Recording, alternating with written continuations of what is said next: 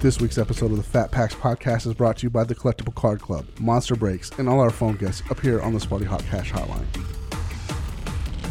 The fun that's just made from Okay,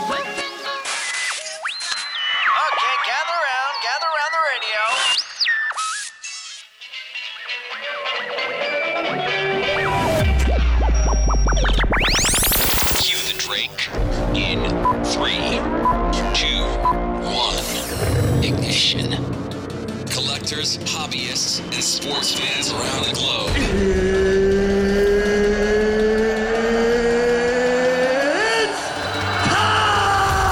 Text message and tweet your friends. Here with the latest news, events, and hobby happenings. The Fat Packs from Beckett Radio. Paul and Eric. Wait, strike that. Is it Eric and Paul? Either way, let's get ready to collect stuff. Beckett Radio is now live. Hey everybody, it's Eric from the Fat Packs, and uh, we got the second edition of the Best of for you right here. Best of March 2018. And this is going to be a good one. We got uh, Dan Pashman in the first segment. Uh, I interviewed him from the Sporkful. He's also nominated for a Webby, which you can go vote for. Uh, highly recommend go and give him your vote. Dan, Dan was great. Next up, we have uh, one Stephanie Carlson. Again, she she had never been interviewed before. This was her twenty her twenty eighth year in the hobby, and no one's ever thought to interview her. And she gives you a, a, a nice breakdown of what it's like running a business, uh, running a card company. It's it's it's very eye opening, and for a female to be in that position is great because uh, there there are a lot of strong women out there that don't that don't get the praise that they're due, and I'm glad that we were able to get her on. And then we're going to end up with uh, the Dodgers Kyle Farmer. He is um, a catcher. We we challenged him to hit 20 home runs this season. We'll see if he does it. And if he does, he said he would think of us as he did. Again, he also gives a shout out to Dub, and I'm going to give a shout out to Dub right now. What's up, Dub? How you doing, Joey? Um, we have uh, all those, and then we'll we'll come back on the other side, and I'll give you a quick recap, some some of my thoughts, and uh, a look ahead. So, uh, without further ado, here comes Dan Pashman. This is Tanner from CustomCutsOnline.com, and you're listening to Beckett Radio. All right, guys, we're back after that quick break, and this is a time that we've all been waiting for, especially our boss, Brian Fleischer. He is the, the biggest Sporkful fan that I know of, and he his little his little uh, foodie head is uh, popping popping out. But this it's not for foodies; we're for eaters here. So, Dan Pashman joining us on the podcast. What's up, Dan? How are you doing? Good. How are you, Eric? Thanks for having me. Man, I'm excited that you're here. Uh, and that's not that's not a lie. Uh, My my direct manager, his name's his name is Brian. He has been going crazy about this all week. He won't stop talking about it. So uh, Well, I, I'm I'm happy to be a part of you kissing up to your boss.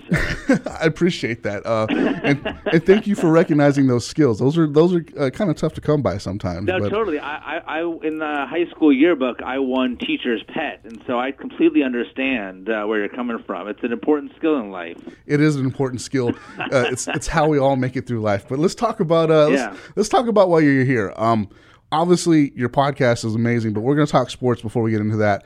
We are a collectible show, and my my friend John Finkel told me that you are a huge huge sports fan, and I, we were just talking off air. It turns out you're a huge Cubs fan. How'd that happen?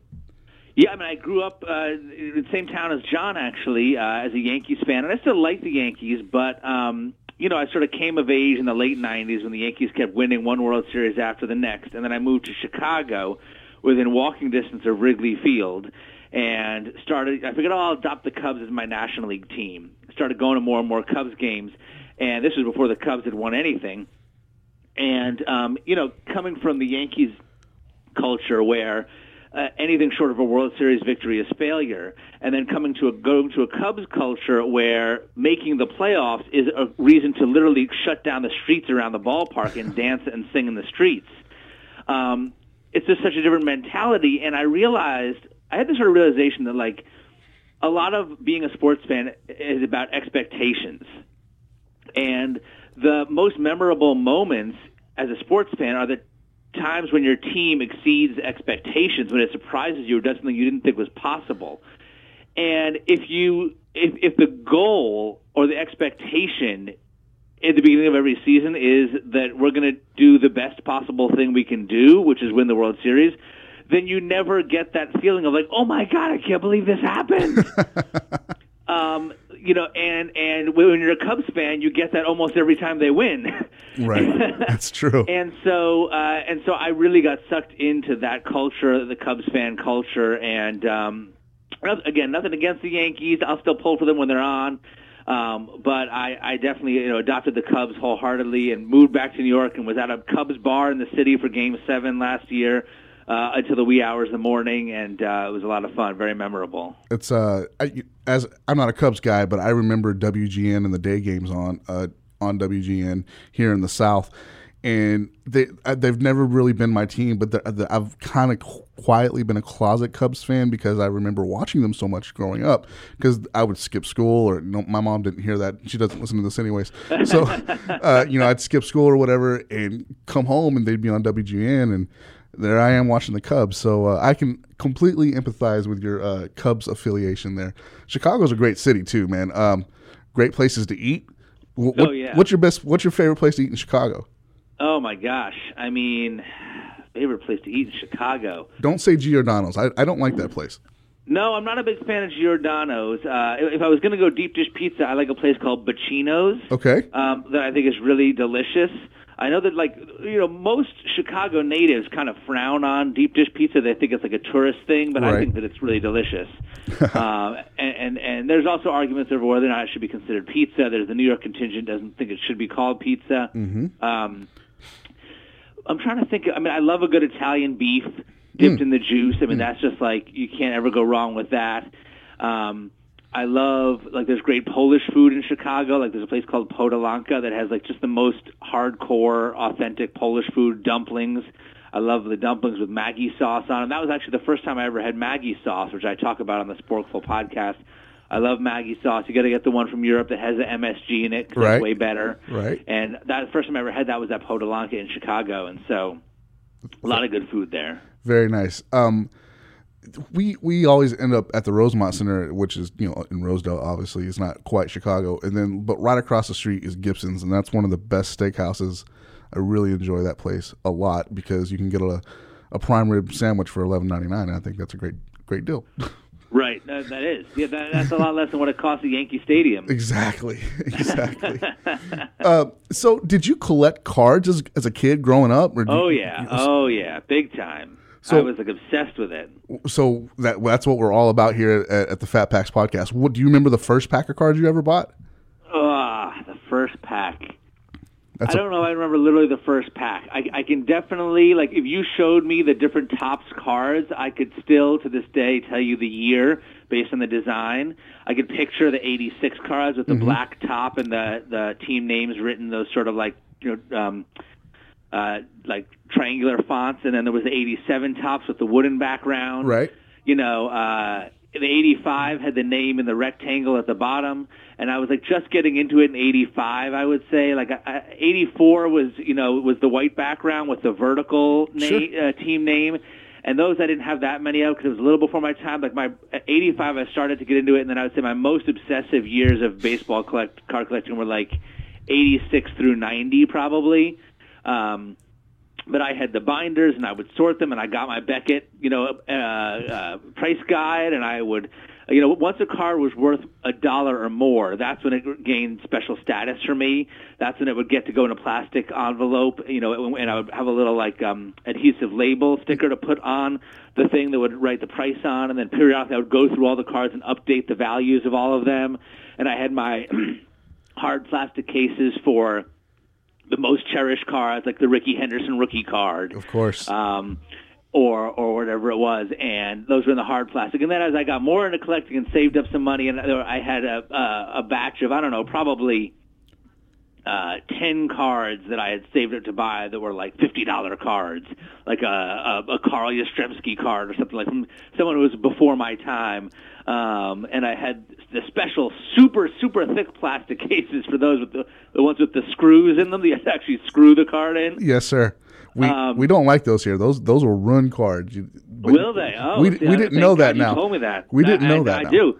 I'm going to go up to my attic now and, and uh, undo them all. Oh, don't do that. we we were actually joking uh, before like last week before we got this all locked down. I said we should start a series called "You're Collecting It Wrong" and and do things like don't put cards in screw downs. Okay. Well, well, why? It like flattens the edges or something? So what happens is um, typically, I'll give you a good example. The 1993 uh, Jeter SP card, uh, that's his most expensive rookie card. Um, if you were to put that in a screw down in 93 and try to take that card out today, it would rip the front of the card directly off because of the, of the foil. So it, it, it does horrible things to the cards, and we don't like them around here. Right. Okay. Well, that's good to know. I'm going to go up to my attic when I get home. I'm going to go rescue my. Uh, what did I got? I can't. I got to remember. I think I got a Hank Aaron up there. Okay. All right. Nice. Yeah. Nice. So But yeah, I, mean, I, I was never the. I, I never went as far as to be one of those kids who like went to the shows to sell my cards. I was never like that into the business of it. But I definitely was a pretty obsessive collector. it's uh there there are many different levels here uh and it's somewhere in between what you just described an obsessive collector or the you know the the kid that went and sold his cards or went to go find cards or the guy that did it nonchalantly most typically when and this is a running theme here on on the fat packs is when typically when a guy gets out of collecting it's because of girl so i'm going to ask you when you got out of collecting was it because of girl No. No, was okay, all right. I, I, I was out of collecting. I don't know whether this is a statement on uh, on the fact on how young I was uh, when I decided when I lost my interest in collecting, or how old I was when there was a woman in my life who actually cared. but but one or the other. I mean, uh, you know, uh, once I got into high school, I would say my I, I still collected, but not as passionately. And by the time I was in college, I wasn't really still collecting at all. Um, but I certainly can still remember that uh, that feeling of, especially like when you would get a whole box, like that was just like the best. Sure. To get to get a box of cards and just sit there and open up one pack after another after another and sort them and organize them and um you know just like such a, you know getting a great card is just, uh, such a special feeling. So I remember I remember that and I had my Fleer and I had I remember when Upper Deck was created. I remember that Ken Griffey Jr. card number 1 Upper Deck. You know like uh those were definitely all formative collector moments Yes, sir. Um, you you've hit on all of my childhood memories as well. So, congratulations, we're the same age. yeah exactly Very nice. So, um, for those who who don't know who are listening, you are wildly pop, wildly pop, popular for the Sporkful podcast. Uh, you have uh, you're, you're eating it wrong, which we absolutely love, and then you were on NPR for quite a while as well. Um, how did you get your start in, in radio and then turn that into uh, into the cooking channel? Yeah, I mean, I always loved listening to the radio. I loved like morning radio comedy shows when I was a kid. Um, and somewhere in college, I, I just sort of decided. Uh, it started off kind of on, on a lark. I I won a prize basically in college where I got four hours uh, on, on the college on the local radio station to do with as I pleased, and that was really fun. I was like, wow, being on the radio is fun, and uh, and so that was sort of the first inkling and then my senior year of college, I had signed up for an internship in politics. And this was before the internet was that that evolved. So to find an internship, you had to go to an office on the campus and go through binders that had actual pieces of paper explaining the different internships. Okay. You know, like like the Stone Ages. And I, I remember, still remember sitting in the office, and I'm going through the booklet of internships in politics, and it's like all these very low level, all this very low level work for different local politicians, and I'm reading them, and I'm like, this just really all sounds super boring. Uh, and then I look on the shelf and I see internships in communications. So I pull that binder down, and it's like intern at this radio show, intern at that radio show, and I was like, this is what I want to be doing. So I changed courses. I said, forget, cancel internship in politics. I'm doing internship in communications. And I started interning at a radio show there in Boston, and um, you know, just got just really fell in love with it. And I just said, this is what I want to do. I want to be on the radio. And uh, uh, you know, it was a, a bit of a winding path. I did other jobs in media. I wrote for some small newspapers, and you know, hopped around. But um, you know, eventually I, I got a job at a place called Air America Radio, which was a progressive talk radio network. I helped launch that. That was with like Mark Maron and Al Franken and Rachel Maddow. Uh, and from there to NPR, and eventually um, a bunch of shows I worked on got canceled. They kept everything I worked on kept getting canceled, which is typical in media, but especially typical when I was coming of age because there were so many re- recessions and the internet was throwing everything for a loop. So it was very tumultuous. And I finally it was like, I'm tired of getting laid off. Friends of mine are starting podcasts, and I figured if I have my own podcast, at least no one can cancel it but me. Right. Uh, I don't know if it will be successful, but at least I know that it will end on my own terms. Sure. Sure. That that's and important. so I, so that's what I did, and it was a side project. I mean, this was eight over eight years ago now, way- before the podcasting boom. So it was a side project that I did essentially out of my living room with help from friends for years. Um, but over time, it led to some web videos for Slate, which led to Cooking Channel. It led to a book deal. It led to the podcast getting picked up in public radio, and now I'm at uh, a company called Stitcher, which also makes the Stitcher app, and they've been really great to work with, and um, uh, I'll continue to be great to work with. And um, and so it's just it's evolved into a job. You know, when I tell the story that way, it sounds kind of like this miraculous thing. You know, it was eight it's been eight and a half years so it was a lot of hard work and a lot of a lot of sleepless nights but um but it's pretty exciting that it's it's working out as well as it is now it's a it's a great show. Uh, I highly encourage everybody to go check it out, especially if you're Thank you. if you're a food guy. We're, we're not called the Fat Packs for anything around here. Obviously, it's a it's a play on words, but we love our food, and uh, I really enjoy it. You mentioned a name. You you said Mark Maron. Did you work directly with Mark? Yeah yeah i, I produced his morning show uh, it's called morning sedition brendan mcdonald who's still his producer me and brendan produced mark's uh, maron's show and uh you know so that's why i've had marin on the sporkful a couple times he's had me on wtf a number of times kind of like as a, a fun uh, like his buddy coming to hang out for a little bit before he gets to the main guest Sure, sure. Um, so yeah, yeah, we had a lot of fun together. We used to, it was a morning show, so we had to get to work at like three o'clock in the morning. So uh, when you're getting to work at three o'clock in the morning, you have to have fun with the people you're working with, or you will not last long. And we had a lot of fun. uh, WTF uh, is the just uh, if I if you will the OG of all podcasting. It is it is a, a great show. I've been listening to it for years, and Mark Maron is he just has his finger on the button. It's it's like him and Carolla. They know what they're doing with the stuff. So uh, my question about Maron is he as miserable as he appears to be uh, during his stand up? Because sometimes those things are pretty melancholy. Yeah. Um.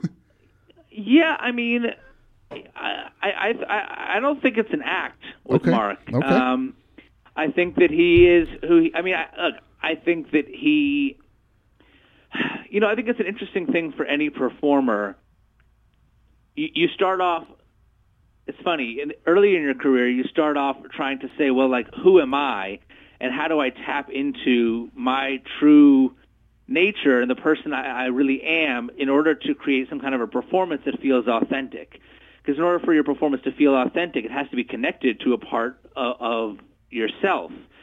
So you start off saying, what what is the what what is the authentic me, and how do I tap into that?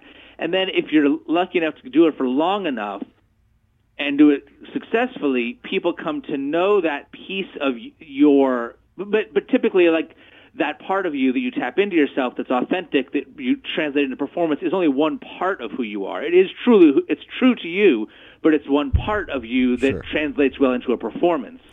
And so you, you, you, you find a way to tap into that part of yourself to create this performance, and over time you become known for that style of performance.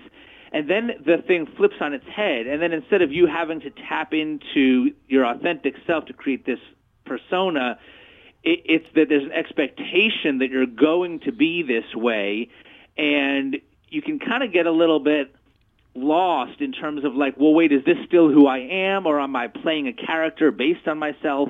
Am I really like, or, or am, am I trying too hard to be the person that people expect me to be, as opposed to who I really am now? And it can be very difficult because some performers who end up, I think, losing a lot of their magic are the ones who become known for a specific style or or shtick, and then they feel like they have to keep delivering that over and over again, and it gets old I follow um, what you're saying. That makes a lot of or, sense. Eh, eh, or or others will will get so turned off by the persona they create that they go so far in another direction that then it feels phony. uh, because they're not. It's not connected to their real selves at all. In Mark's case, I think he has always prided himself on being authentic and on tapping into something that's authentically his. Um, and I think that for the most part, it's real. I mean, I think he understands that. I think he's smart enough to understand that that there's a part of his personality that connects with people, and so he he's smart enough to know that he needs to deliver that. But I think it's still really him. Um, Makes sense. I'm, And- I, I wasn't. I'm sorry. I, um, that question probably came off a little weird. Um, No, I, no, I love Mark. so- I think he's great.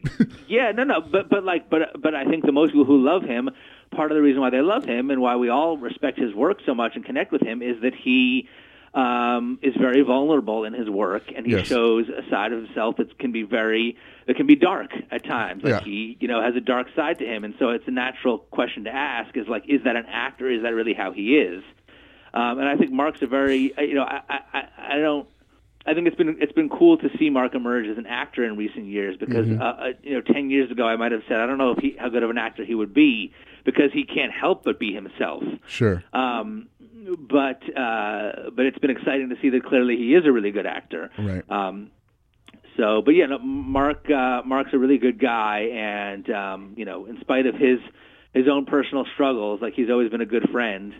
And um, you know, I, I love hanging out and talking food with him. You know, we he loves to eat and then feel bad about himself after eating it, after eating whatever it is that we ate together.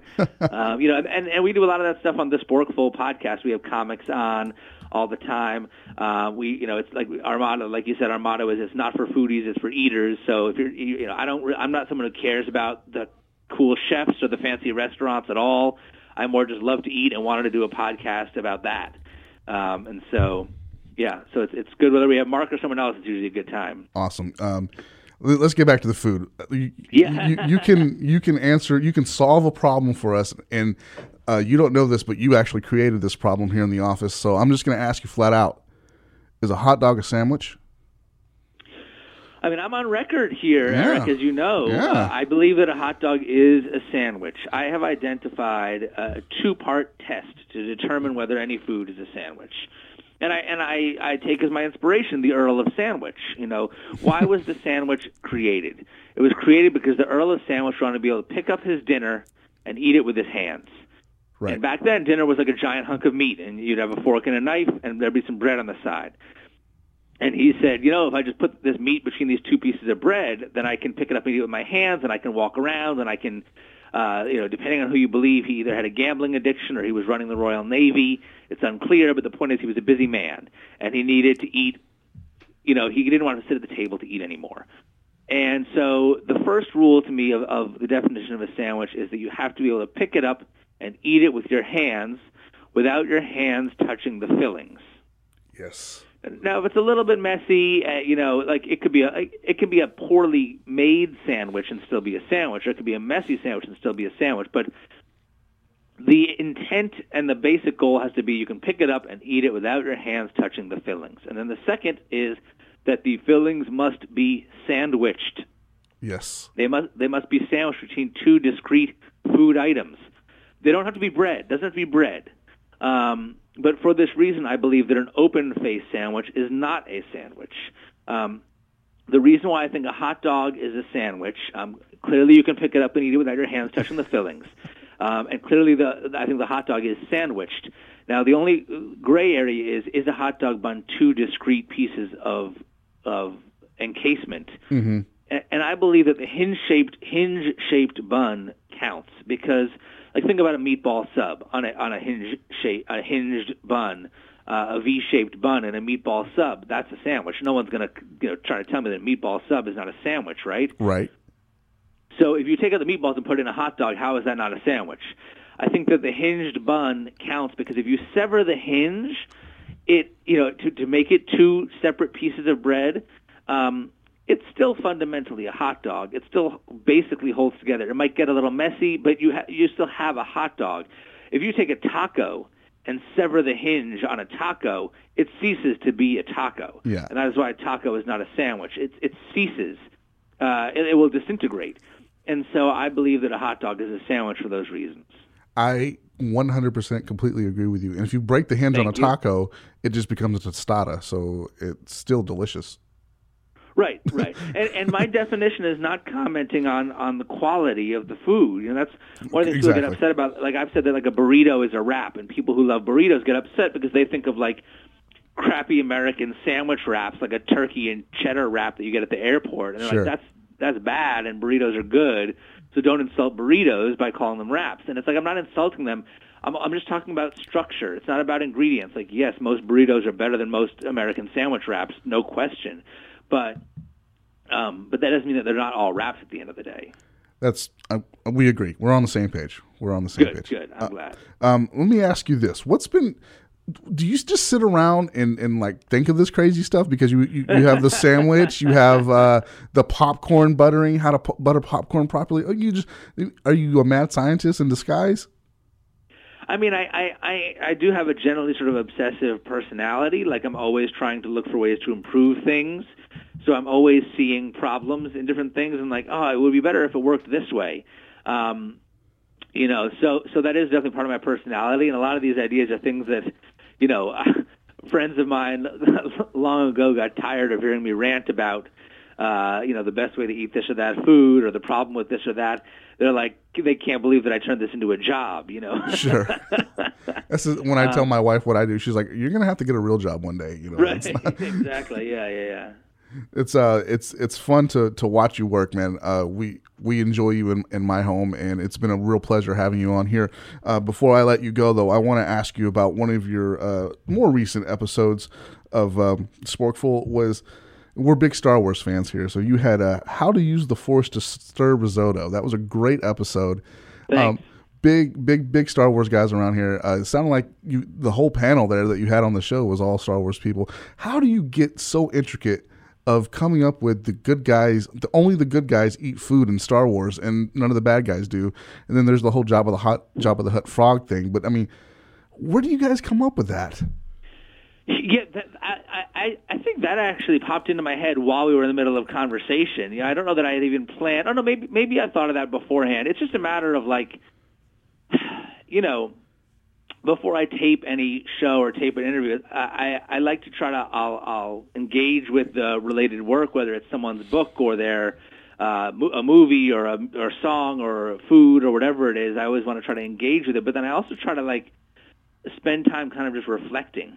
You know, like I like to have time before taping to just kind of daydream on the subject and um, put on my headphones and stare into space for a half an hour. Sure, sure. And you know, it's important to have that time. And, and when you think about it, you know, like like I started just thinking like, how is food used in Star Wars? And you know, is there a pattern? That's what I started thinking. Like, is there a pattern?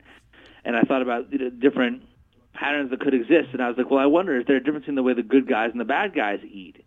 And then I'm trying to I started trying to think of times that I saw the bad guys eat, and I couldn't think of one. And and I, it just occurred to me in preparation for this episode, thinking about all the all the most well known food scenes in the Star Wars movies, they all involve the good guys.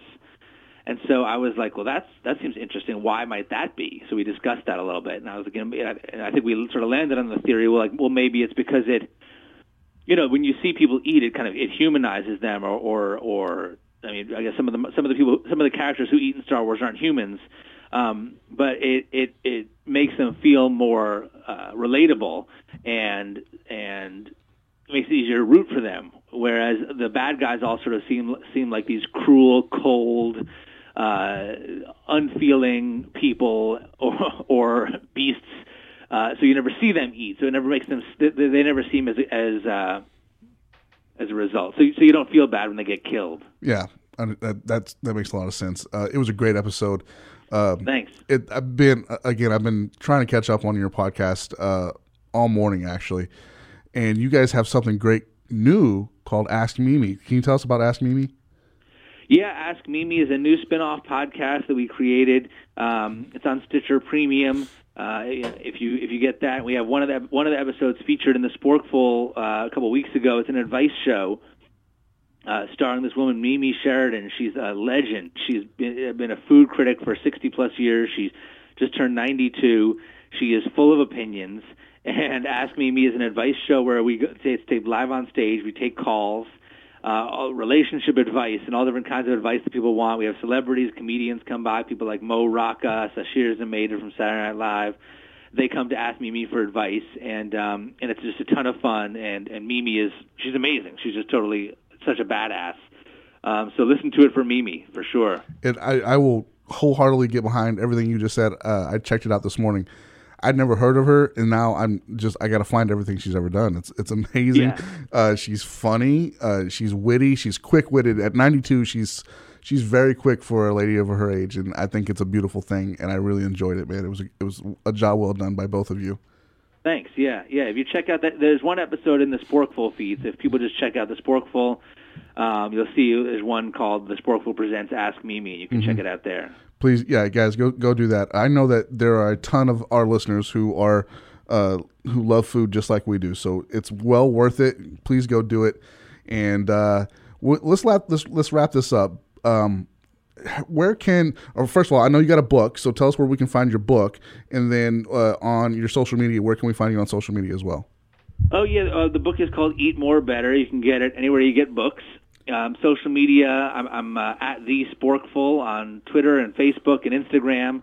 So uh, you know, you find me there. Uh, connect. mm, Um, you know, most of all, if you can, uh, subscribe to the podcast, please. Yeah, go. Uh, you can find our podcast on Stitcher as well. So if you're on Stitcher listening to us right now, just search Sporkful on Stitcher and go find them and, and hit that subscribe button so you can uh, get that in your feed immediately. I promise you, it's well worth it.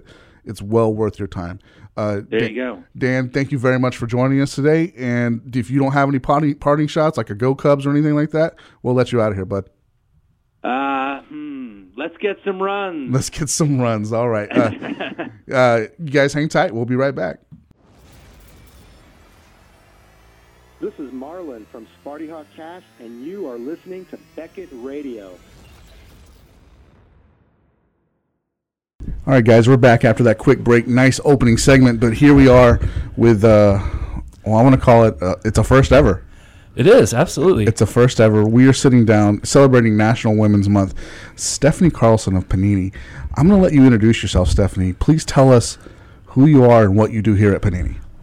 I'm Stephanie Carlson, and I'm the Vice President of Manufacturing for Panini, and I've been making trading cards for about 28 years. And that's why we're having her on, yes, folks. that is awesome. that is the key like to. we thought we had cool jobs. Yeah. but that sounds a lot cooler than what we do. she has been in the hobby for 28 years. Okay, what brought you into the hobby? Having I was doing um, manufacturing at a, a different kind of educational firm, and the gentleman who hired me at that firm went to work for Score Trading Cards. And then convinced me to drive every day from Plano all the way to Arlington uh, to work in this industry. so you you must have been good at what you did then. If he if he convinced if he I wanted to bring that, yeah, I'd like to think so, sure. and you've been in, you've been here you've been in the hobby for 28 years. How long have you been with Panini? I've been at, with Panini since they purchased Donruss. I was with Okay. I was with Donruss Playoff at the time that they purchased Panini and had been there. Well, I guess really I started with Score Okay. in 1990. All right, Um, then Score was sold to the group that did Pinnacle, right. and the lady who had owned Score branched off and created Playoff, and we started with football trading cards. Then, over some number of years, obviously Pinnacle bought Donruss, and then they wound up in financial trouble, and the lady who had originally owned Score bought all of that back Oh, wow. and reincorporated it into Donruss Playoff. Okay. Uh, I then had a short stint from about 1999 to 2002 where I went and did um, manufacturing for Wizards of the Coast, You- kind of in the Pokemon heyday. Took you up there to the Seattle area. Absolutely. Uh, we had we had this conversation uh, off air about Seattle, and um, maybe not a big fan of the of the area. Not, not a huge fan. I mean, I, I have children and they always played sports, and so when you play sports in the Seattle Mm-hmm. area in those conditions is is pretty different than playing sports in Texas and Sure. stuff. So it, it was it was quite an adjustment. Um, as a, I'm sorry, Paul, I cut you No, off there, you're but good, man. as a as were you born and raised here in Texas? I am a native Texan. Okay, so going to Texas to Seattle is is, is a huge culture shock. Absolutely. so There's I- something wrong with wearing fleece to a baseball game. Yeah. it- so I, I can understand that. Um, Paul, what, what were you going to, before I cut you off? What Oh you no, gonna no. I was just gonna say that. Um, yeah, I can only imagine like your your rain schedule was unbelievable for your four kids trying Well, to like, yeah, them I- I called- the, to the games and I, whatnot. I called a coach. Uh, my daughter was going to practice with a soccer team, and it was it started raining, and so I called her coach and said, "So is practice canceled or Mm-hmm. delayed?" And he went, "Well, why?" And I said, "Well, because it's raining." and he said, "Ma'am, if we didn't practice in the rain, we'd never practice." Yeah. So I was like, "Okay, well, in Texas, you wouldn't do it because you wouldn't want to tear up the fields and Right, stuff right, like right. that." So yeah, it's absolutely That's 180 degrees different. Yeah, completely different culture. Um, okay, that's enough of that. Let's Yeah. uh, let, us talk about Wizards Wizards of the Coast. I want to start there because that's a company that, um, I mean, as as collectors, we, we don't think about it, but they've they've produced pretty cool cards for years. They, they make magic for for God's Sure. sake. So, um, what, tell us about your your time and experience with Wizard.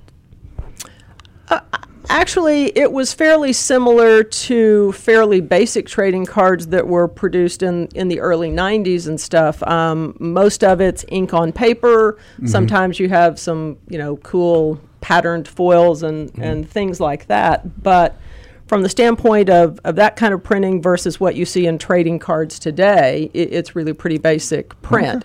It was it was interesting and challenging based on the volumes and the the worldwide um, reach that it had and the number of languages that you had to manufacture in, and therefore. You know, dealing with companies, manufacturers overseas as well as as in the states, and like I say, the biggest problem was every every sales meeting. It was, you know, can we get more Pokemon? Can we get more Pokemon? Right. So, I remember the time, man. They used to have you'd sell it on the website, and it was only on there for like a, a few minutes and be sold out. And Yeah. then no one had it. I mean, the local card stores didn't have it. Toys R Us was sold out of it. I mean, I can only imagine the demands that were on you to keep Yeah. producing it. That's- like a, it should have been like a 24 hour operation at that point. Probably just keep the print, just keep the yeah, presses running. yeah. I mean, obviously, we were dealing with. Uh, they didn't don't physically manufacture there in the in the Seattle area, Mm-hmm. so we were dealing with uh, manufacturers across the country and, quite frankly, around the world. Sure. But yeah, it's a it was a pretty twenty four seven kind of Gosh, that's manufacturing situation. That's that's nuts. Yeah, I remember those days. I worked at a card shop at the time, and it was nuts. Nuts. it was All right. nuts. So then you, you come back here to uh, the great state of Texas, and uh, you guys you, you take off. Uh, you said Donruss playoff, right? Mm-hmm. And at the time, that was only a football license. Is that correct? Well, when I first came back, I mean, w- with the the reacquisition of Donruss and stuff, the, there was a baseball, Mm. baseball license, license, but then that yeah. shortly after that was when when that organization lost the baseball license and they went more to single source kind of thing. Okay. So, So then we were back to yes, just football. Uh, we did some Dragon Ball Z and a few other kinds of entertainment things, but primarily just just a football license. just the football license. Uh, what were some of the challenges of just having the singular license then? Well, I mean, obviously, it's a challenge to make only one sport be financially sound enough to, you know, to support a whole company. I Sure. mean, we didn't do nearly as many releases back then, and mm-hmm. so you certainly had gaps of time that you were looking for things for people to do. I mean, mm. quite frankly, we could have just shut down between Christmas and New Year's or thing, you know, things like that where now in the situation with Panini, I mean, there's there's not a lull anytime, Anytime. and so it's it's just um, it's it's way better. Don't get me wrong. We'd all love to be way busier than than you know back then, but you know you just had to use people wisely, and so you were you were a fairly lean staff, and Mm-hmm. lots of people did multiple jobs, and you know just to to get through. Sure. Yeah, because it's because now football's you know it's 365 days a year. You guys are putting out Right. products all year long. Same with Right. basketball. I mean, an- anything that you guys do, so that uh, definitely keeps the lights on for Yeah, sure. It definitely keeps the lights on. Uh, we asked off air if you were a collector of anything, and you said if anything, it would be USC stuff, but you don't seek it out. With that being said, you've probably seen some of the coolest cards in the history of of collecting cards. Probably, absolutely, yeah, I mean, yeah. Does anything come to mind when, when you when you think about some of the coolest things you've seen? Well, I, I probably think of some of the more recent things, um, and some of the coolest things to me are the things that were difficult to manufacture Okay. and then came out like you expected. So, probably the coolest thing I think we've done for a while is um, when we put the when when USA Soccer changed their logo and did the new logo and we mm-hmm. did their entire logo in mm. diamonds and rubies and, Sure. and sapphires. And we'd never we had put single stones in cards and things like that but and this is just off the top of my head, I, I think that card had probably somewhere 60 to 80 stones in it and figuring out the the mathematics of how close they could be or how mm-hmm. many you could put in whether it's columns or rows or, or things like that and uh, you know that we managed to get it made in the first try is Sure. you know, was spectacular for me Going to print with something like that is. It, Yeah. It's mind-boggling, first of all, and Uh-huh. then it has to be very intimidating too. Because if it doesn't come out right on the first time, I mean, how many process, how many, how Yeah. many more are you going to have to do? you know? yeah, it's not something you want to try over and over. But I mean, obviously, that that was the thought. That Hmm. I mean, we were very hopeful that we'd manage to get it made in about two or three tries. We'd have been very happy Sure. with that. Awesome. But you know, got it on the first one, so it was good. Awesome. Perfect. Sweet.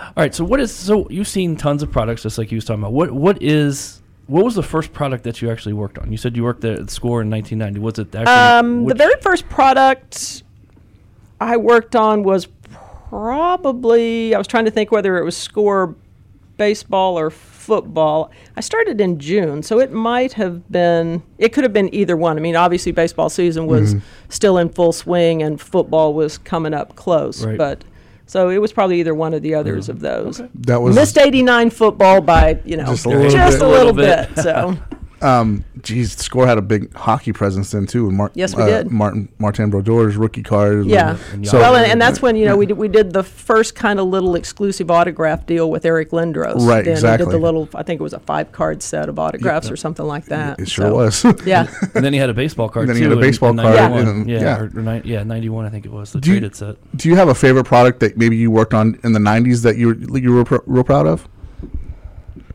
Hmm. I- it was uh, probably one of the the fun things that I worked on that is probably fairly commonplace now was the first time we printed on leather. okay. uh, you know, to figure out whether you had to foil stamp and then print on top of that, or whether you could get ink, make it stick to leather and things like that. We did the little football shaped Oh, yeah, cards yeah. with the players on them. That was a playoff product. right. Let's play I off think it was in. The, I think it yeah, was in the early '90s or, or somewhere in the '90s. What was it called? So, like yeah. uh, Hog Wild or well, we did. Pigskin or Yeah, we did pigsskins Yeah. and we did hog wild, and um, ah, we probably had another name or two yeah, you had one in and uh, like momentum. that. I can't think of the name of it, but yeah, you've done that design a couple of times. Yeah. Those, those are fun. Those are cool for sure. You find them in uh, Absolute now. Yeah, Yeah. But it was al- it was always fun to talk to whoever we were doing manufacturing with and say, "Oh, we've got this idea. We want to try," and everybody's kind of like, "Well, it seems like we ought to be able to do this." You know, you just kind of talk through it and go, "Seems like it ought to work," but you know, Mm-hmm. Sure. then then when you start trying to actually do it, some, Right. sometimes you run into some issues and stuff. so have you had to scrap a lot of products over the years? Has there been something that you just had to that just wouldn't work? Uh, not that immediately comes i can't think of Oh, okay. anything that we that we attempted for a product that before we launched even that product we said this just this it, it just doesn't work we may have done some testing for some ideas that that we never managed to get to get rolling and Okay. stuff but once we kind of committed to put it in a product it may not have exactly looked like we had originally intended, but you know, but we felt like it was it was still quality product, and obviously the consumer didn't know what the original concept was. Right. Mhm. So you kind of go, well, that's not exactly what I thought it would be, but eh, that's okay. Yeah, as long as they like Yeah, it, as long as they yeah. buy it, that's all that matters. Yeah. Sure. Probably the one where we did the the video trading cards were the Ah, yes. most uh, some of the most challenging Oh, I'm sure. we've done. That probably didn't turn out as well as we hoped, but. I remember those. Uh, yeah, Justin Blackman. Justin, I pulled a Justin Blackman. What, it, what, I want to get it because uh, Upper Deck did one too.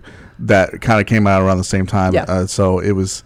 I, I'm sure the challenges were were great on both sides, but yeah, those video trading cards were kind of a kind of a big kind of a big deal, and then they kind of went woo just like that. yeah.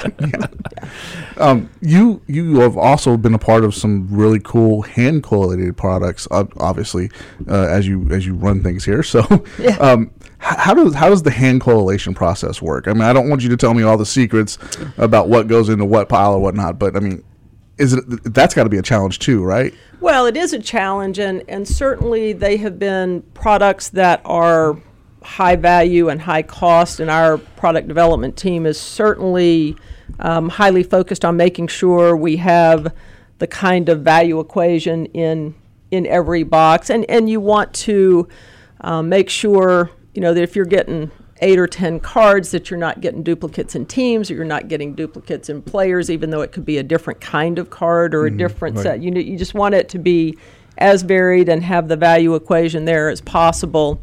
So once the, the cards are all made um, we let the, the manufacturer collate into some kinds of groups for types or value or things like that. And then the, the product dev guys, along with some production people and a few other people from time to time, maybe out of customer service or acquisition, people that would still understand value and know some of those kinds of things, go down and we literally set it up on tables and they you know, you have one from this tray and one from that tray and one from the next tray, and um, they walk down and kind of pick out the cards they want that they think deliver the value, and then kind of review them and go, okay, yeah, I know I don't have any duplicates, or I do. Oh, here's here's the a same team. Let me let me get a different one here, and then we pack them up. But it's it's interesting to watch those guys after they stand out on the factory floor because we set it up in the, on the same factory floor and they're like oh, oh my feet hurt oh my back hurts oh my I said okay you see, you see all these people they stand up and do this every day all day every day so right, right. so think about having you know good appreciation for for you know what goes into this manufacturing That's a that's a tough process that I don't want to be a part of. No, no, but I want to see the process though. Yeah. yeah. We had we missed out on going to get to see the process. We Yeah. definitely have to go over there and Yeah. see how it works. Yeah. that's for sure. That's definitely for sure. All right, we've been told that you, if this place would shut down if you weren't here. oh that's certainly That- not true That's what we were told, and uh, By multiple people. by multiple people. Well, they're very that- kind. Um, so, what what's a day to day for you like? What what do you what do you what do you come and do? Well, um, I live in Plano, and our manufacturing facility is in Allen. So that is my first stop every day is to go to the manufacturing facility. So I'm usually there between a quarter to seven and seven. I kind of walk the floor, see what's going on. You know, talk to people, see if there are issues, see if they've had things uh, kind of go wrong. And and it's interesting because you know sometimes you think you've given very clear instruction. Okay. But there are times that I walk by and go, "Oh wow, that's not it." you know, so um, it allows me an opportunity, and I'm not saying I catch a lot of things that have gone wrong, but it, it gives you an opportunity yeah. to see that, and for people to put a face with an organization, and hopefully then they care a little more because they know you and they, they take pride and, and they want to be very helpful and, and Right. they are they really are a true partner for us. Um, so I then get in here and probably like everybody, then spend a reasonable amount of time going through emails and, Sure. and information like that. We have a number of set meetings every week, whether it's with production groups on the status of um, operations of everything, because my groups include the photo editors, the people who do imaging, the people who actually build the cards, the people who write the copy, the people who cut the memorabilia and pull the autographs and all that kind of stuff. So clearly, I have you know uh, contact with all those groups to make sure we're reasonably on schedule, as reasonably on schedule as you can kind Yeah. of be in this industry Right, right. you know, then some of it is, you know, what pops up and needs to be solved and just, you know, Sure. general stuff. so basically, the place would shut down if you're not here. Clearly not. that is a lot of daily duties, but that's awesome, man. How much how much can a show, a schedule shift uh, f- back or forward if something is not right? I mean, or or if something is right, maybe maybe you're ahead of schedule. I mean, is it weeks? Is it days? Well, is we, it, we aren't usually that much ahead of schedule, primarily because, you know, we may run into things like, you know, we just had meetings with our distributors and they looked at our portfolio and our list, excuse me, and said, um, wow, we think this particular product would be better if it were positioned here Sure. two months earlier. Right. Or this one, they barely say this one could slide back. I mean, occasionally they do say, you know, it, Right. Mm-hmm. it would be better later in the fall or something like that. So it becomes complicated, but but we've we've moved some some products forward by four to six weeks. really? It's it's painful. And it may it may require overtime or it may require a shift in, you know, because for every cause there's a reaction. Well, you can have this, but there's going to be a Mm-hmm. ramification, and we may be back to you to say, could could this one, if, if you want this one to come forward, could this one move, Move back, back, at yeah. least a little, or or some things like that? Um, I have I have great people that that work in in those departments and are, you know, willing to to do overtime if that what that's what it takes to you know do bring something forward or where they think it would be, or you know, people will then have. You know, nobody can have a cool idea until it's two days before the national or whatever. But you know, so I mean, so for example, um, the year LeBron went back to Cleveland Sure. and the national was in Cleveland, and so you know, probably a week before that, it was like it'd be really cool if we could make some cards of LeBron, and certainly we all understood why that would be really cool and why that would be mm-hmm. worthwhile to to try to do, and you know, we did manage to pull it off, and sometimes it's like.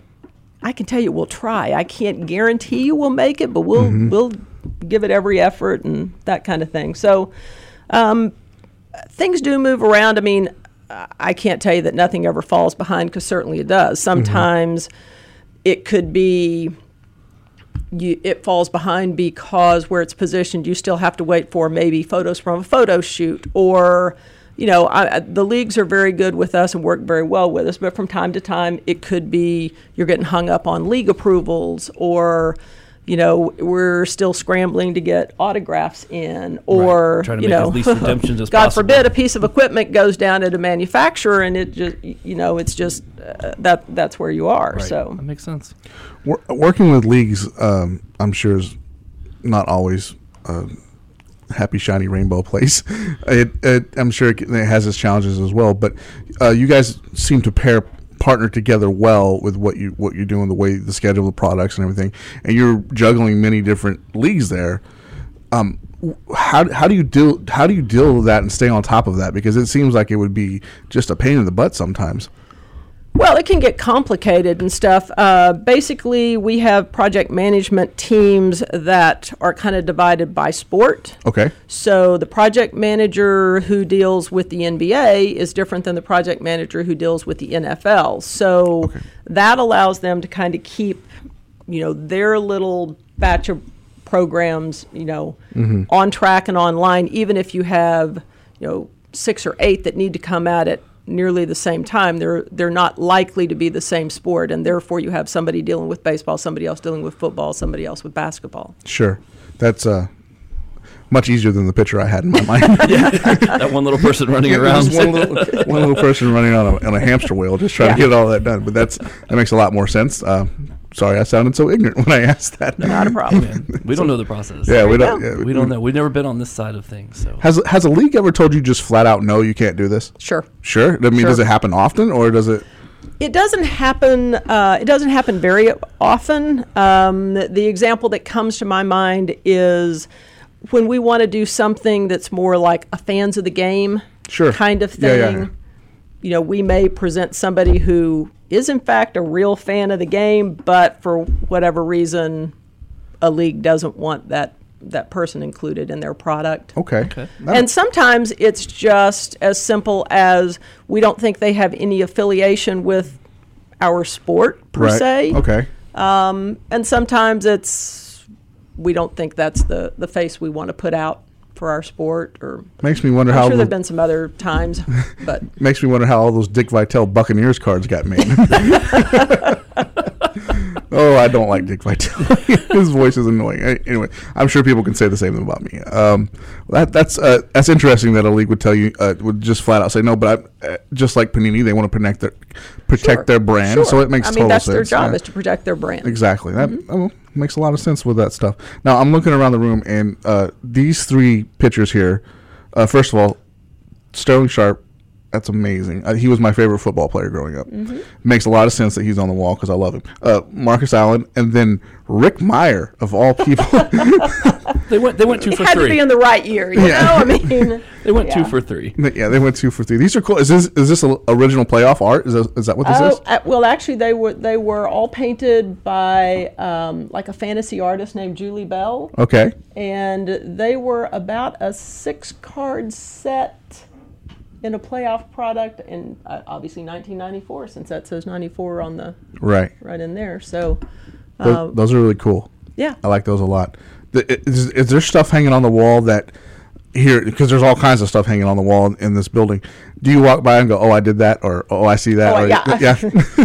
especially these kinds of, of set where where we used to a lot of times um, frame cards out of particular sets. Okay. Um, you know, so you'll, you'll have base cards and then some of the different inserts and things like that that were in a particular set. Like I say, that one is a Leaf brand or whatever. Quantum Leaf from Quantum Leaf, 2001. 2001. Yeah.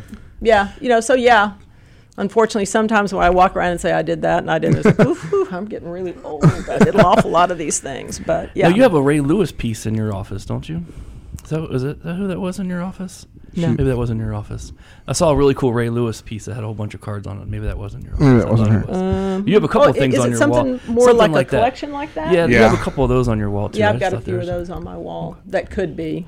I don't know. So, and then obviously, you know, you might see the old Diamond Kings paintings way back from when we really did them with absolute artists doing Right. paintings and stuff, and then turning that into into card work and stuff. So, What was his name? Perez, right?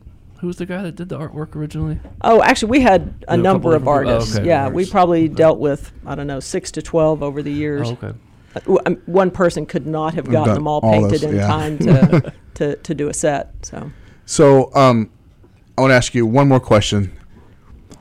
You've been you've been in the hobby for 28 years. What do you think the biggest innovation in the hobby has been? I mean, in the 90s it was it was jersey cards, you know, and uh, then you mentioned the the video cards that you guys try to do. What do you think the the, the thing that's stuck that like that you, I don't I don't, Oh, don't say really? close, I, I, it's not going to seem like an innovation, but but from when I started in this business, you know, the addition of autographs Mm-hmm. Okay. in in product is probably the and it was an innovation at the time. yes. Uh, is probably the one that has held and stuck and had the most value and the most longevity and you know all that kind of stuff. So many of the things, you know, that's, it's one, there's not a lot of new stuff to Sure. do at this stage. So a lot of the things um, that we do now are you can do them a few times and then you gotta you gotta let them go. I, I guess the other potential piece of longevity would be doing um, you know foil cards and patterned foil cards Mm-hmm. Sure. stuff Yeah. like that All 19 color prisms. Yeah, that's Yeah, but, yeah. but that's what people like, man. They love that rainbow. They like Yeah. that Yes, rainbow. You know? Yeah. yeah So i used to work with a gentleman who said flash is cash so Flash is cash. that was and that his is, you know that is so true. That's that is very so cool. true on many levels. Well, uh, I told you 25 minutes, uh, and it's been 25 minutes. wow So, um, I first of all, Paul and I want to thank you for coming on, uh, making the time. This is your first interview that yes you've ever thank done. you for making me very comfortable this is my first interview Okay. probably will be my last interview so you We- know we hope uh, not. it's We been a pleasure Well, thank you very much. Um, you, uh, again, we're celebrating uh, National Women's Month and peop women in sport and in the hobby, and uh, you've played an important role in the hobby for 28 years, and no, no, people who might not have known your name. So I hope that probably not I hope and you know what i'm a behind the scenes kind of person so it's perfectly fine that nobody knows my name but that's they're going to know it now, and I, I'm I'm real happy to uh, have had you on. So thank you very much for your time today. thank you All right, guys, you hang tight, and we'll be right back. Awesome. Hi, this is Matt Salmon, host of the Wax Ecstatic podcast. You are listening to Beckett Radio, and hey, make sure you've got fat packs for everybody. All right, Paul, quick break, and we are back again. This time with a guy that led off his major league career, his first at bat with a double to win the game. That's awesome. I, I don't know how you, I mean, outside of a home run or a triple, But he won a game. He so won a game. like yeah, that's awesome. Kyle Farmer of the Dodgers is with us. What's up, Kyle? Hey, just hanging out. Thanks for having me. Hey, thank you very much for uh, making the time. You, how many autographs did you just sign? Do you I know? think that was 1,400. Yeah. Jeez. Yeah, that was a lot. Did you yeah. finish? Did I you? did, yeah. Oh, I you did finished, finish. Okay, yeah. good deal. So, our uh, our Now, dude. do you get a remote control car or something? I didn't know. I have to sign like a thousand more. I think I'm. I think I'm gonna probably gonna go home, take it to the house. Okay, I got you. Yeah. All right, all right, that works. I'll probably I'll buy one if I really want one. our guy, uh, uh, Brandon Woodruff was was here last night. Uh-huh. He signed Almost just about 2,000 Almost cards 2,000 last night. cards. We He and I was like, he was dying. like, should you you want to go home? I mean, Yeah. that's all you got to do. That's tough. but man, it- those are great. All right, so hey, let's talk about that hit. Let's talk about that double, man. What was going through? Who, first of all, who were you facing, and then what was going through your mind at the plate? Uh, I you know I, I completely forgot who I was facing. uh, I don't know his name. Uh, I, I mean everything's kind of a blur, but um, I was the last guy on the bench, and I you know watching the game, you recognize and you see how the game works. And sure, I pitch hit. Um, Doc Dave Roberts, our manager, said, "Farmer, you're gonna hit for Cody because Cody it was a double switch and something like that happened." So I walked up there and then you know stepped at the plate. I looked back and there's Buster Posey. Oh wow! I'm like, holy crap! Yeah. right, this Yeah. sick. Yeah. Like, you know, you know, let's get in and back in the game. You know, Right. um, but um, took the first pitch. I mean, it, well, I'll, I'll back up a little bit. It was pretty surreal here hearing you know making his major league debut. Sure. Number 65, left guard number. Um, uh, but you know, I stepped in the box and everything was the same. A little nervous, legs were shaking a little bit after the first pitch. Took the first pitch. It was a slider for a strike. Swung through the next one, fastball at 96. so I was down 0-2. And I worked Wow. the count to 3-2. Uh, and uh, Wow, that's a, that's amazing. That's You had impressive, That kind of of all, yeah. patience. yeah, with your worked- first at bat yeah, to be able to the do count, that. Worked the count at 3-2. Then I shot it to right field. Um, ran around second, saw JT score, and then I looked up and there's a white wall of jerseys running at me. And my roommate, my, my roommate now, and my roommate in college, Alex Wood, we Uh-huh. both went to the University Oh, of okay. Georgia. Yeah. He was the first one to meet me. He tackled me to the ground, and then Puig ripped my jersey off, and I don't wear an undershirt, so I was topless on national TV on Nice. Sunday Night Baseball. I still have a scar on my back from the dirt scratching me. They were dragging me. So I mean, it was my family was there. It was it was pretty cool. That's all Dodgers gone wild. That's yeah, right. there you go. Yeah. he said University, University of Georgia, and I had actually forgotten that. But if you could do me a big favor right now, we have a big fan of the show. His name is Joey Schreiber, big UGA fan. Oh, really? Could you just give him a shout out? Say what's up, Dub? What's up, Dub? Yeah, what's up, Dub? That's all you gotta say. What's up, Dub? Go there, dogs. There you go, man. he'll be awesome. he'll be ecstatic. I, Yeah. I promise That's you. awesome.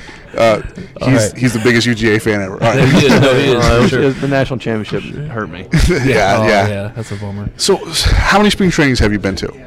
I got drafted in 2013. So this is my, I guess, fifth, no, fourth one. Your fourth one. Yeah. So, what's the progression like from 2013 to now? What What are you doing and seeing different now, differently now, from your first time up to, to now? Right. So I played short. Mine's a little different. Um, I played shortstop my entire life. I got drafted as a catcher. So I never caught before Oh, in my entire life. Wow. So, you know, first spring training was kind of like, let's get my feet underneath me and learn how to do this. And then I progressed a lot coming up to now. And um, this is my third big league spring training. And um, feel more comfortable behind the plate, playing some third base now as well. So, um, but you know, you, you learn a lot from veteran players like Chase Utley, Justin Turner, you know, all those guys. I mean, Sure. you learn so much about the game and the way you go about your business and and having respect for the game. Um, sorry about the sneeze. And um, Well, I don't know, you see a lot. Yeah, sure. good With, now, uh, he was just. Uh, who was just with us? Let me look. DJ. DJ Peters. Yeah, DJ. He he was just talking about uh, Chase. What have you learned from Chase? Because he said like, like, Chase is just a, a wealth of knowledge. Yeah, well, I, mean, I haven't. I mean, what haven't I learned from Chase? I mean, it's just in-game stuff is incredible. You know, Yeah. reading a pitcher, whether he's tipping his pitches or not. Uh-huh. Um, you know, questioning about what the, what you do in this situation and whatnot. But the biggest thing he does is, as long as for he's played what 15 years in the game, Right. Right. Um, his routine has stayed the same. Wow. So I think learning how to do have a routine and sticking to it, no matter if you're in a slump or, or you're hot as a bottle rocket, you know, it's you're you stick to your routine and that's the way the way it goes. Sure, sure. Very cool. Now, Paul, you were asking about collecting. Yeah, once, once we're collectibles podcast, we'll, we'll tone it back to that side of things. Yeah. So, as a kid, were you a, were you a baseball card collector as a kid? I was, yeah. Me and my buddy, uh, his name's Jeff Irvin. Uh, grew up. There's a baseball card shop in Atlanta, and we'd go to it every day, and it's still around now. And I still go to it and just check in and say. Which hey, one is it? today. Shout it out. I, f- I, I, I okay, forgot the that's all name of it. It, ch- it changes. Oh my gosh. That's why you don't let Giants drive cars. Yeah. That's crazy.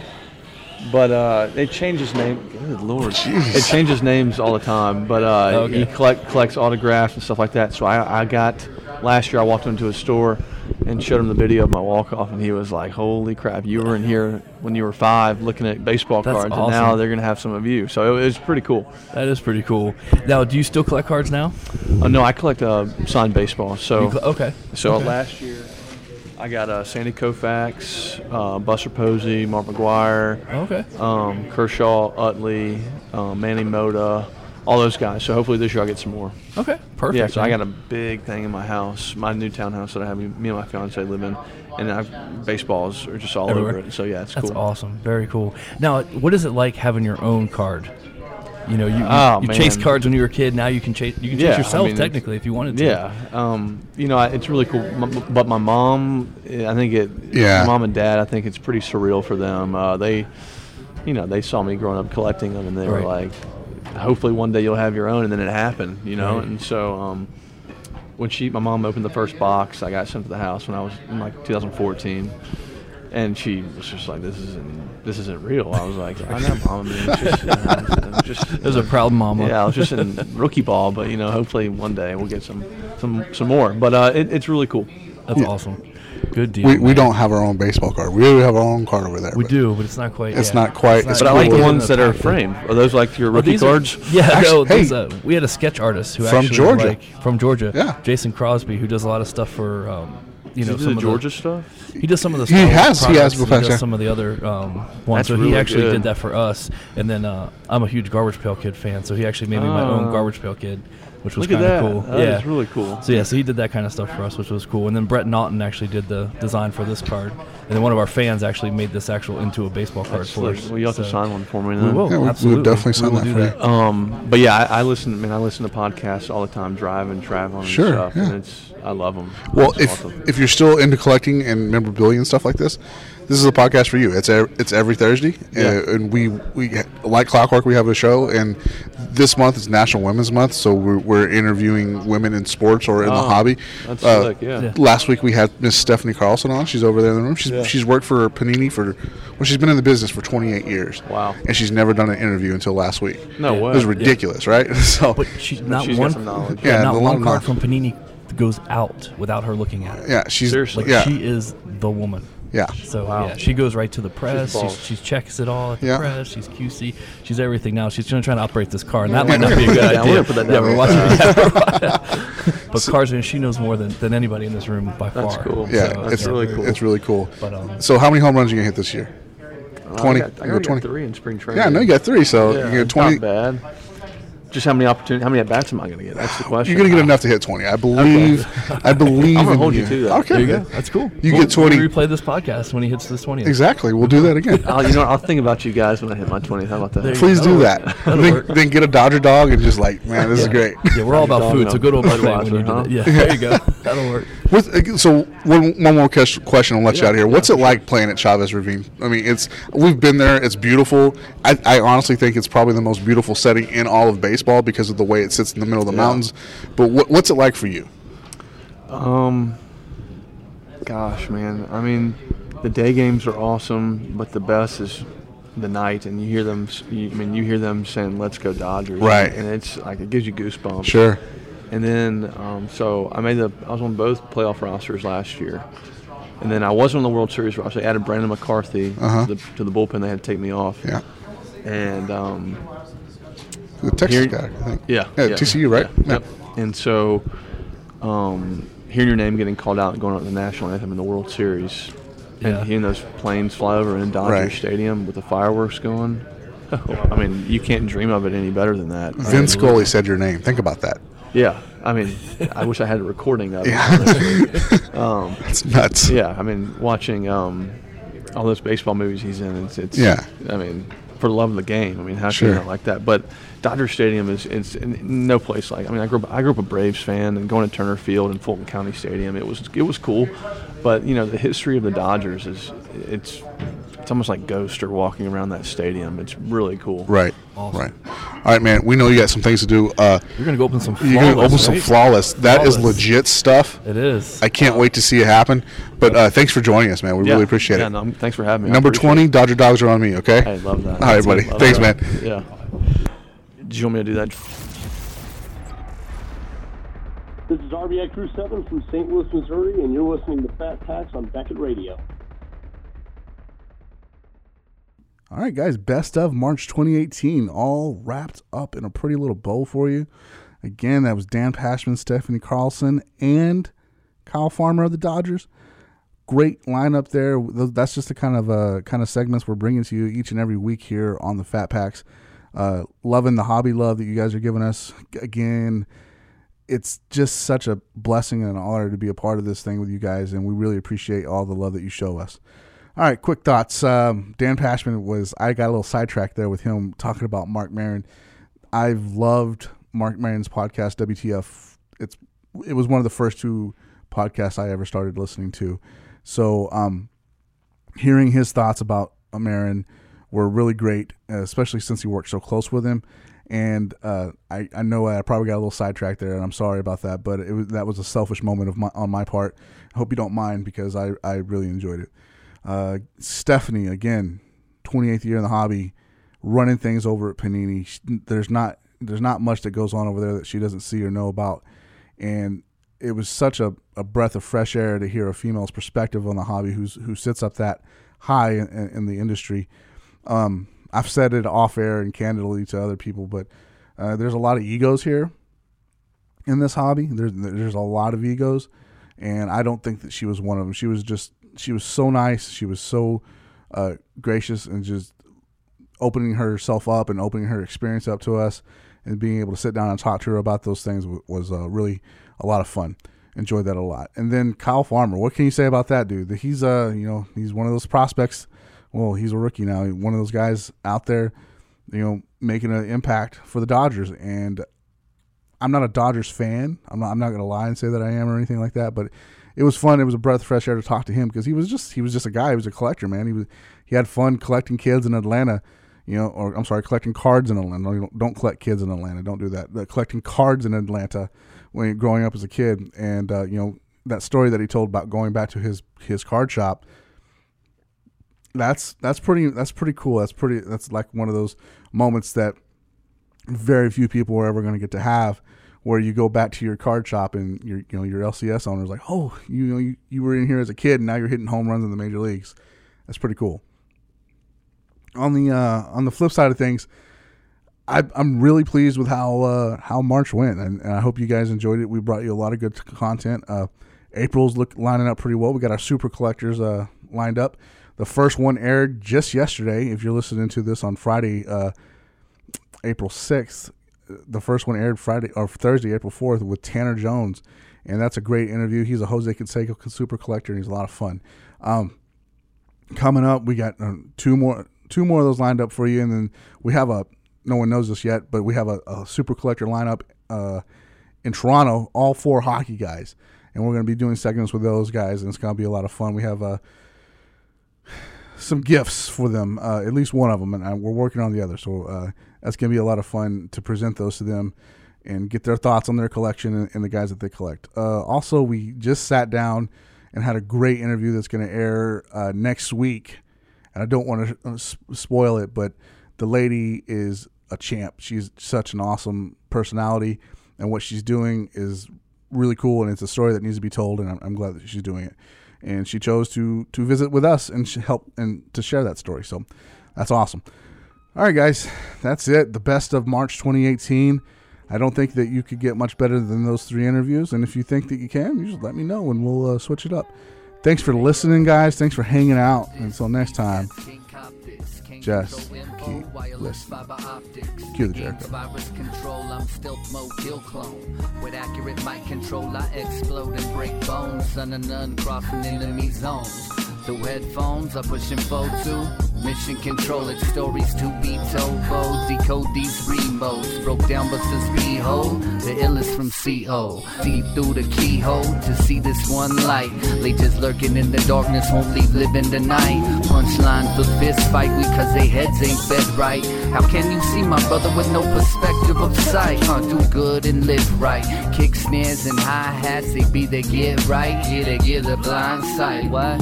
Me and my people just might tonight, alright? Me and my people just might.